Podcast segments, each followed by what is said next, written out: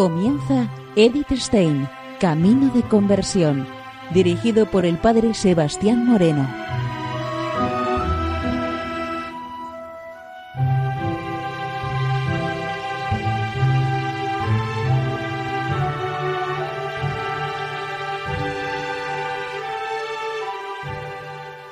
Muy buenos días, nos de Dios. Seguimos conociendo a Edith Stein, Camino de Conversión. Continuamos con el programa de la semana pasada en donde estamos viendo aquella obra titulada El castillo del alma.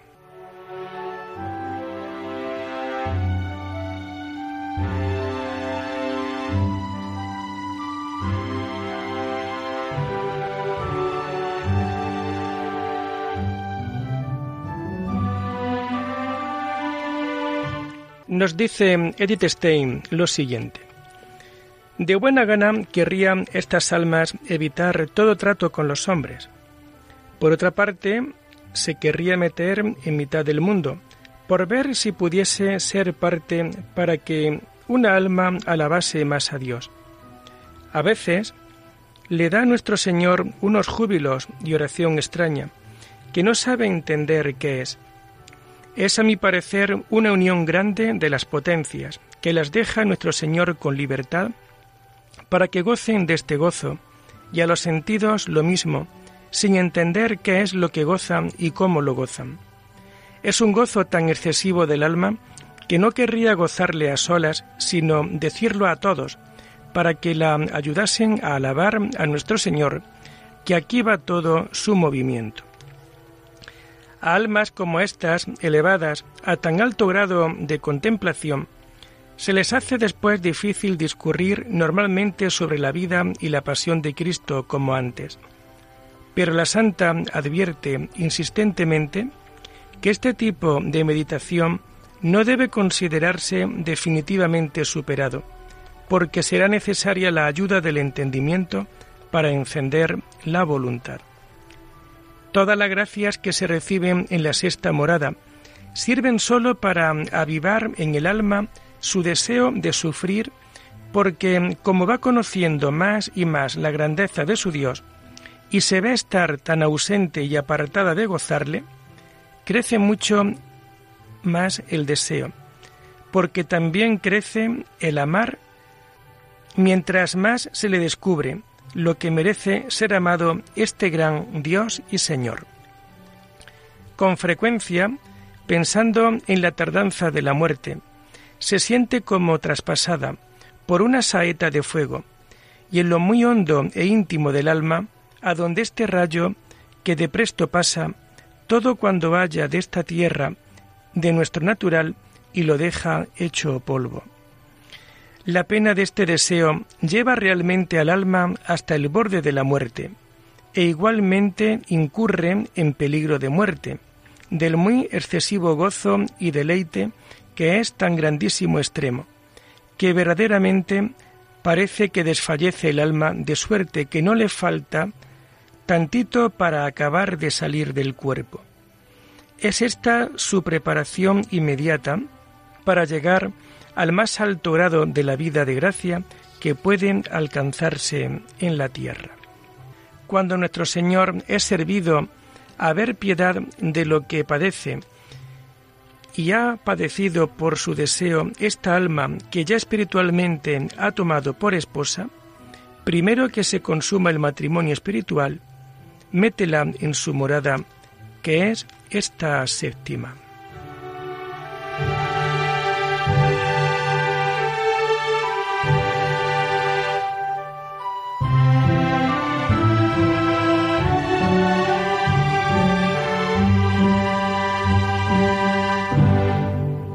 Sucede esto en una visión intelectual en la que las tres divinas personas descienden al alma. Y por una noticia admirable que se da al alma, entiende con grandísima verdad ser todas tres personas una sustancia y un poder y un saber y un solo Dios. De manera que lo que tenemos por fe, allí lo entiende el alma, podemos decir por vista, aunque no en vista con los ojos del cuerpo ni del alma, porque no es visión imaginaria. Aquí se le comunican todas tres personas y la hablan y le dan a entender aquellas palabras que dice el Evangelio que dijo el Señor, que vendría Él y el Padre y el Espíritu Santo a morar en el alma que le ama y guarda sus mandamientos. Esta divina compañía ya jamás abandona el alma, pero ella no siempre la ve con la misma claridad que la primera vez. Solo Dios puede renovar esa claridad. El alma no debe estar constantemente sumergida en esta contemplación, sino que ha de atender a sus obligaciones. Sí, atiende a ellas mucho más que antes en todo lo que es servido de Dios y en faltando las ocupaciones se queda con aquella agradable compañía. Es como si lo esencial del alma, por trabajo y necesidades que tuviese, jamás se moviera de aquel aposento. Y como si el alma misma estuviese dividida en dos, como en Marta y en María a la par. Y se hace patente que hay diferencia de alguna manera y muy conocida del alma al espíritu, aunque más sea todo uno. Conócese una división tan delicada que algunas veces parece obra de diferente manera lo uno de lo otro, como el sabor o bien el conocimiento, Señor. También me parece que el alma es diferente cosa de las potencias. En la Santa, el matrimonio estuvo precedido por una visión imaginaria. Se le representó el Señor acabando de comulgar con forma de gran resplandor y hermosura y majestad, como después de resucitado, y le dijo que ya era tiempo de que sus cosas tomase ella por suyas, y él tendría cuidado de las suyas. El matrimonio mismo tiene lugar en el centro muy interior del alma, que debe ser a donde está el mismo Dios. En todo lo que se ha dicho hasta aquí, parece que va por medio de los sentidos y potencias, y este aparecimiento de la humanidad del Señor así debía de ser. Mas lo que pasa en la unión del matrimonio espiritual es muy diferente. Aparece el Señor en este centro del alma sin visión imaginaria, sino intelectual, aunque más delicada que las dichas, como se apareció a los apóstoles sin entrar por la puerta cuando les dijo, paz a vosotros. Es un secreto tan grande y una merced tan subida lo que comunica Dios allí al alma en un instante, y el grandísimo deleite que siente el alma, que no sé a qué comparar, sino a que quiere el Señor manifestarle por aquel momento la gloria que hay en el cielo, por más subida manera que por ninguna visión ni gusto espiritual. No se puede decir más de que a cuanto se puede entender, queda el alma, digo el espíritu de esta alma, hecho una cosa con Dios, que como es también espíritu, ha querido Su Majestad mostrar el amor que nos tiene, en dar a entender a algunas personas hasta dónde llega, para que alabemos su grandeza, porque de tal manera ha querido juntarse con la criatura, que así como los que ya no se pueden apartar, no se quiere apartar él de ella.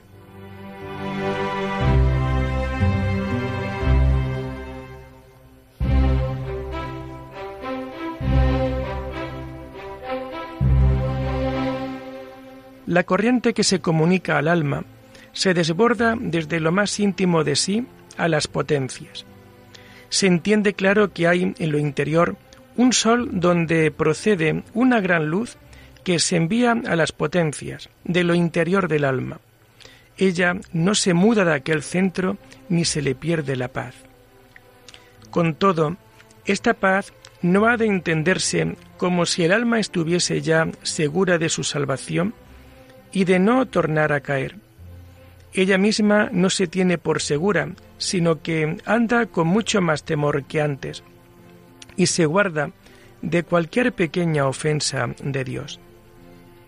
El primer efecto del matrimonio es un olvido de sí que verdaderamente parece ya no es, porque toda está de tal manera que no se conoce ni se acuerda para ella ha de haber cielo ni vida ni honra, porque toda está empleada en procurar la de Dios, que parece que las palabras que le dijo su Majestad hicieron efecto de obra, que fue que mirase por sus cosas, que él miraría por las suyas.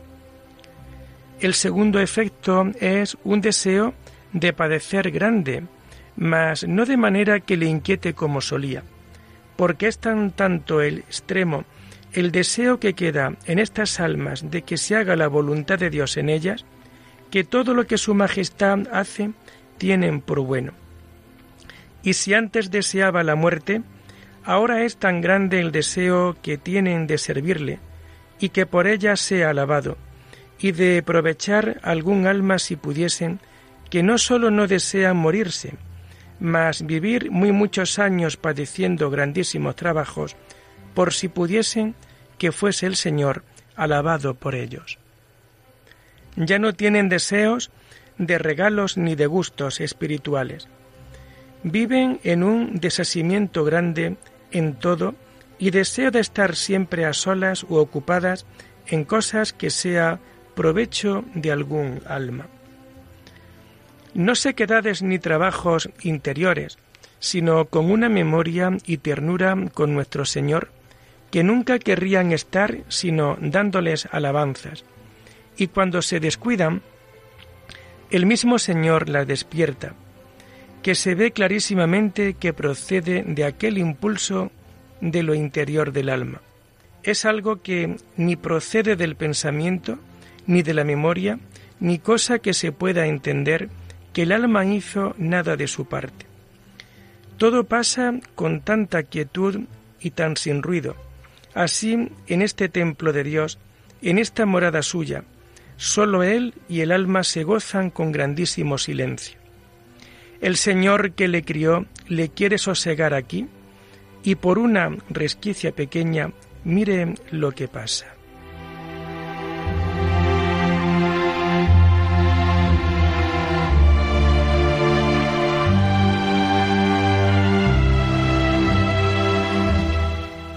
En este punto, los éxtasis cesan casi del todo.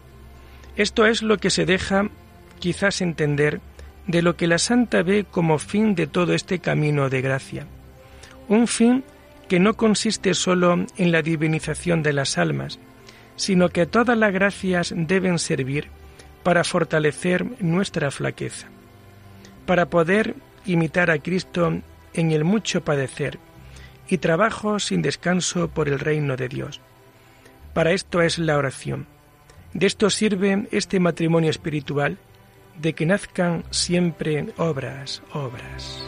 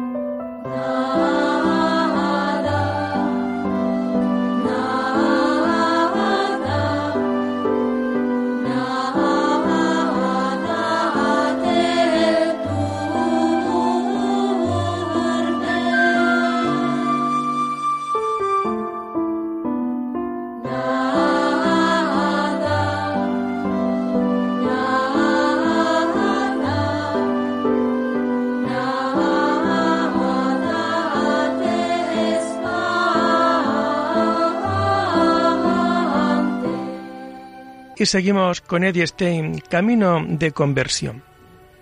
Nos dice Edith lo siguiente.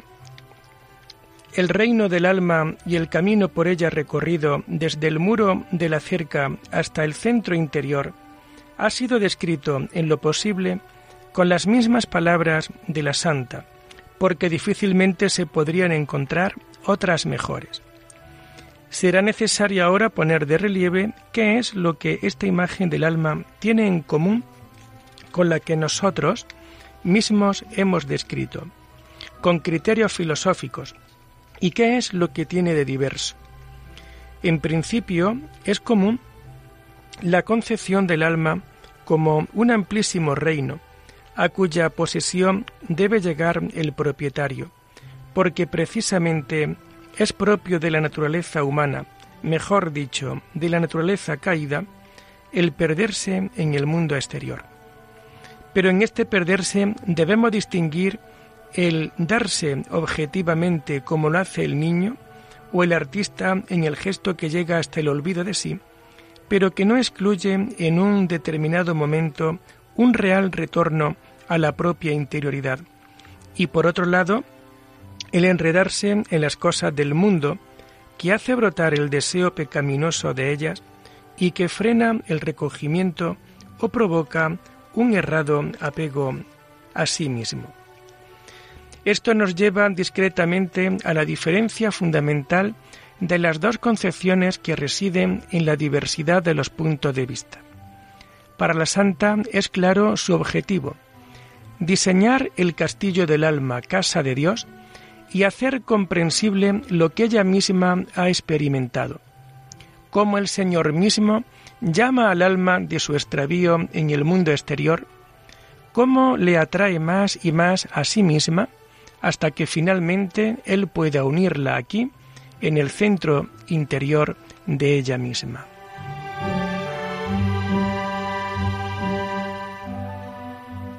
Quedaba absolutamente fuera del punto de mira de la santa indagar si la estructura del alma tenía además sentido, prescindiendo de este su ser habitación de Dios, y si habría otra puerta de entrada diversa de la oración. A las dos preguntas nosotros tenemos que responder evidentemente en sentido afirmativo. El alma humana, en cuanto espíritu e imagen del Espíritu de Dios, tiene la misión de aprender todas las cosas creadas, conociéndolas y amándolas, y así comprender la propia vocación y realizarla adecuadamente. A los grados del mundo creado corresponden las moradas del alma, pero a esto hay que enfocarla desde una profundidad diversa. Y si la morada más interior está reservada para el Señor de la creación, también es cierto que sólo a partir de la última profundidad del alma, punto céntrico del Creador, puede recabarse una imagen realmente adecuada de la creación. No se podrá ciertamente entender cómo es Dios en sí mismo, pero sí obtener de él una imagen sin deformaciones. Queda así absolutamente en firme lo que la santa expresó tan netamente que entrar en sí mismo significa acercarse gradualmente a Dios. Pero a la vez significa la progresiva adquisición de una posición cada vez más nítida y acertada frente al mundo. Si para poder llegar a Dios es necesario liberarse plenamente de las ataduras pecaminosas que nos ligan a las cosas del mundo, ese sustraerse no es meta sino camino. La conclusión viene a demostrar que, al fin, se restituyen al alma todas sus fuerzas naturales para que pueda trabajar en el servicio del Señor. Como espíritu y como imagen del Espíritu Divino, el alma no tiene conocimiento del mundo externo, sino también de sí mismo. Es consciente de que su vida espiritual y es capaz de reflexionar sobre sí misma, incluso sin entrar por la puerta de la oración. Cierto, hay que entender bien con qué tipo de yo viene a encontrarse el alma y de consiguiente ¿por qué otro tipo de puerta puede entrar en ella? Una posibilidad de entrada en su interior se la ofrece el trato con los hombres. La experiencia natural nos da una imagen de ello y nos dice que también ellos tienen una imagen de nosotros. Y así llegamos, en cierto modo, a vernos a nosotros desde fuera. Esto nos permite ver en nosotros algunas cosas con exactitud, pero rara vez nos consentirá penetrar en lo hondo de nuestro interior. Y a ese conocimiento van vinculadas muchas causas de error que permanecen ocultas en nuestra mirada, hasta que Dios, con una neta sacudida interior, con una llamada interior, nos quita de los ojos la venda que a todo hombre le esconde en gran parte su propio mundo interior. Otro impulso a reentrar en sí mismo se da por pura experiencia, que el crecimiento de la persona durante el periodo de maduración que va desde la infancia a la juventud. Las sensibles transformaciones interiores impulsan por sí mismas a esta autoobservación, pero con ese genuino y sano anhelo de conocerse, suscitado por el descubrimiento del mundo interior. Se mezcla de ordinario un impulso excesivo y la estima de sí mismo. Y esto se convierte en una nueva fuente de ilusión que origina una falsa imagen del propio yo. Así ocurre que desde ese periodo comienza la visión de sí mismo basada en la imagen que los otros ven desde fuera, y por tanto una formación del alma deteriorada desde el exterior, que conlleva el encumbrimiento del propio ser.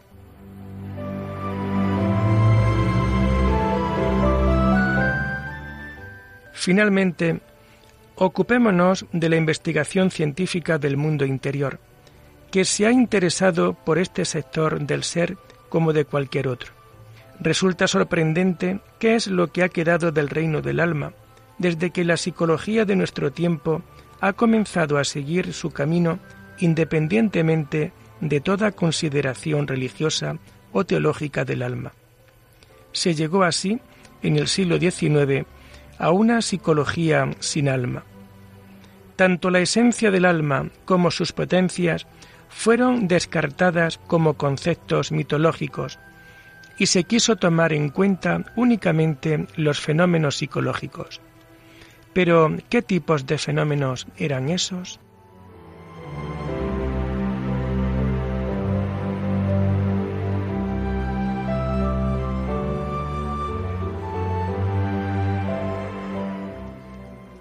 Y lo dejamos aquí por hoy, invitándoles a seguir profundizando en la vida y en el mensaje de Edith Stein. Hasta la próxima semana. Muy buenos días en el Señor.